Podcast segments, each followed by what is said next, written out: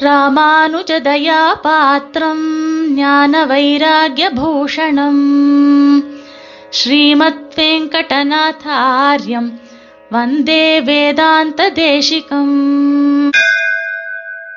தேசிக அடியார்களுக்கு சுப்பிரபாத்தம். ஸ்ரீமதே ராமானுஜாய நமஹா. இன்றைய திருநாம வைபவத்திலே நாம் நித்திய கர்மானுஷ்டானத்தை பற்றி பார்க்கலாம். சுவாமி தேசிகனுடைய திருநாம வைபவத்திலே கைங்கரிய கால அவசிய அனுசந்தேயார்த்த விசேஷவித்து என்ற ஒரு திருநாமம் இருக்கின்றது. ஒரு ஸ்ரீ வைஷ்ணவன் தன்னுடைய தினசரி வாழ்க்கையை எப்படி அமைத்துக் கொள்ள வேண்டும் என்னென்ன அனுஷ்டானங்களை அவன் செய்ய வேண்டும் அதில் என்ன சாஸ்திரம் இதையெல்லாம் முதலில் நன்றாக தெரிந்து கொள்ள வேண்டும். அதற்காக சுவாமி தேசிகன் சில நூல்களை சாதித்திருக்கிறார். வடமொழியிலே ஸ்ரீ பாந்தராத்திர ரக்ஷா என்று சொல்லக்கூடிய ஒரு விளக்கமான நூல். தமிழிலே வைஷ்ணவ தினசரி என்று சொல்லக்கூடிய ஒரு சிறிய பாமாலை. இது தவிர சுவாமி தேசிகன் தினசரி என்னென்ன அனுஷ்டானங்களை அனுஷ்டித்தார் என்று சுவாமி தேசிகனுடைய திருக்குமாரரான குமார நாயனாச்சாரியார் ஒரு நூலின் மூலமாக அந்த விஷயத்தை எடுத்து சொல்லியிருக்கார். அது தேசிக தினச்சரியா ஸ்தோத்திரம் என்ற நூல். கார்த்தால நாம தூங்கி எழுந்துக்கிறது முதல் இரவு தூங்குவது வரை என்னென்ன அனுஷ்டானங்கள் பண்ணணுமோ அத ரொம்ப நம் மேல ஒரு பிரீத்தியோட மிகுந்த அக்கறையோட சுவாமி தேசிகன் அதையெல்லாம் தொகுத்து கொடுத்திருக்கிறார். இதை ஆதாரமாக கொண்டு பிற்காலத்துல வந்த ஆச்சாரியர்கள் பல ஆன்மீக நூல்களை அருளி செய்திருக்கின்றனர். அதனுடைய வியாக்கியானங்களும் இப்ப நன்னாவே கிடைக்கிறது. ஆச்சாரியர்களும் சுவாமி தேசிகன் காண்பித்த வழியை பின்பற்றி பல அனுஷ்டானங்களை செய்து காட்டியிருக்கின்றனர்.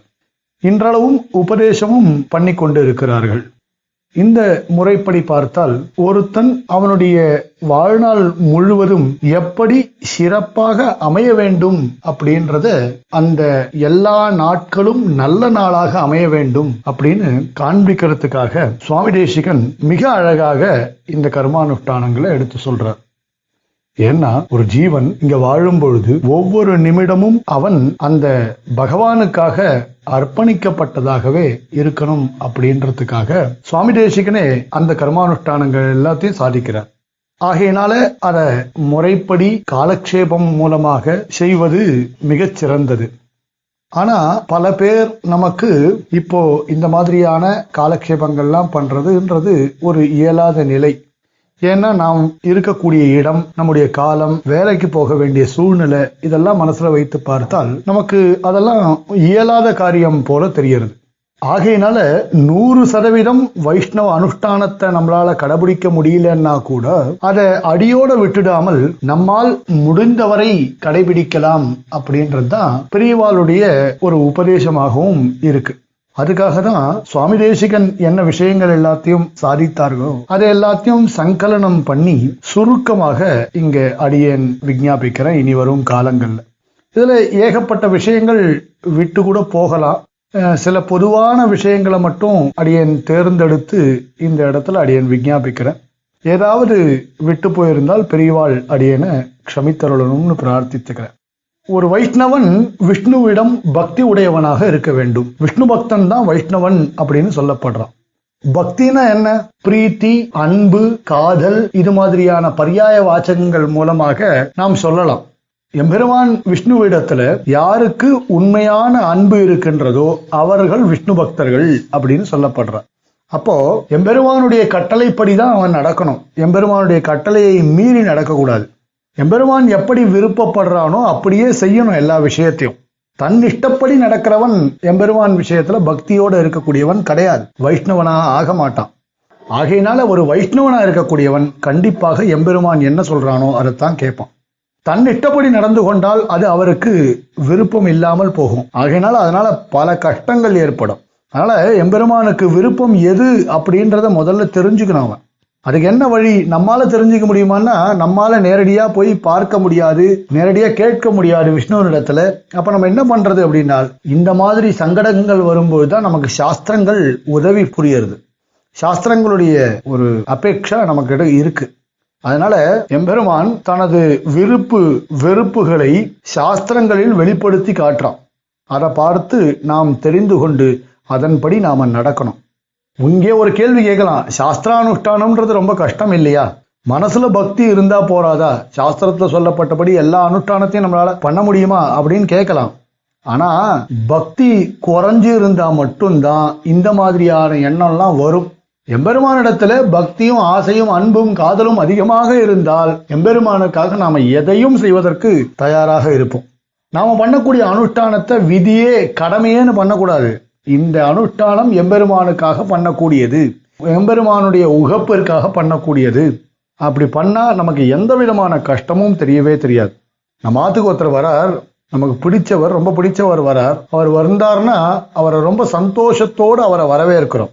அது நமக்கு சிரமமே தெரியாது. அவருக்கு சிசுரூஷைகள் பண்ணுறதுல நமக்கு எந்த விதமான சிரமமே தெரியாது. யாரோ ஒருத்தர் பிடிக்காதவர் வரார். அப்படி அவர் வரும்பொழுது அவர் வரதுலேன்னு திரும்பி போகிற வரைக்கும் நமக்கு கஷ்டம்தான் தெரியும். அவருக்கு சிசுரூஷை பண்றதை கடமையேன்னு தான் பண்ணுவோம் நம்ம. அந்த மாதிரி இருக்கக்கூடாது. எப்படி பிடித்தவர் வந்தால் நாம் சிசுரூஷையை மிகுந்த சிரத்தையோடு பண்ணுகின்றோமோ அதுபோல நம்முடைய கர்மானுஷ்டானத்தையும் மிகுந்த சிரத்தையோடு பண்ண வேண்டும் எம்பெருமானுக்காக பண்ண வேண்டும் அப்படின்னு சொல்லப்பட்டிருக்கு.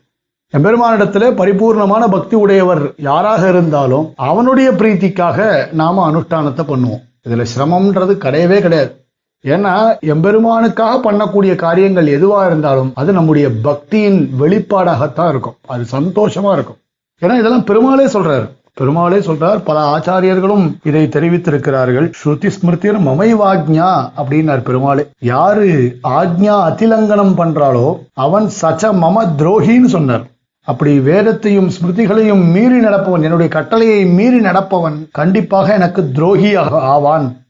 அவன் என்னுடைய பக்தனாக இருந்தாலும் கூட வைஷ்ணவனாக ஆகமாட்டான் அப்படின்னு சொன்னார் பிராட்டி சொல்றா சரணாகதி பன்னெண்டு மோட்சத்துக்கு செல்வதற்கு தயாராக இருக்கும் பக்தன் கூட சாஸ்திர விதியை ஒரு நாளும் மீறக்கூடாது. நான் தான் பிரபத்தி பண்ணிட்டேனே எனக்கு என்ன கஷ்டம் அப்படின்னு கேட்கக்கூடாது.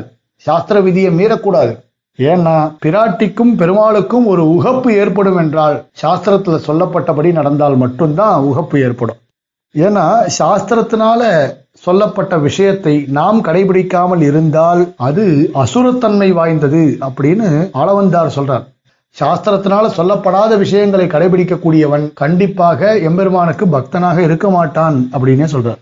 ஏன்னா நாமெல்லாம் இருக்கிறது இருள் தருமா ஞானம் சுவாமி தேசிகனே சொல்றார். அந்த இருள் தருமா ஞானத்துல இருக்கக்கூடிய இவனுக்கு எதுடா கைவழக்கு அப்படின்னு கேட்டால் சாஸ்திரம் தான் கைவிளக்கு எல்லா விஷயத்தையும் நித்திய கர்மானுஷ்டானம் தொடங்கி பக்தியோகம் வரைக்கும் எதுவாக இருந்தாலும் கண்டிப்பாக நாம் சாஸ்திரத்தின்படி சாஸ்திரத்தினுடைய கட்டளைப்படி நடந்து நித்திய கர்மானுஷ்டானத்தை நாம் ஒழுங்காக செய்வோம் என்று பிரார்த்தித்து அடியேன் அமைகின்றேன் ஸ்ரீமதே நிகமாந்த மகாதேசிகாய நமகா कवितार्किकसिंहाय कल्याणगुणशालिने श्रीमते वेङ्कटेशाय वेदान्तगुरवे नमः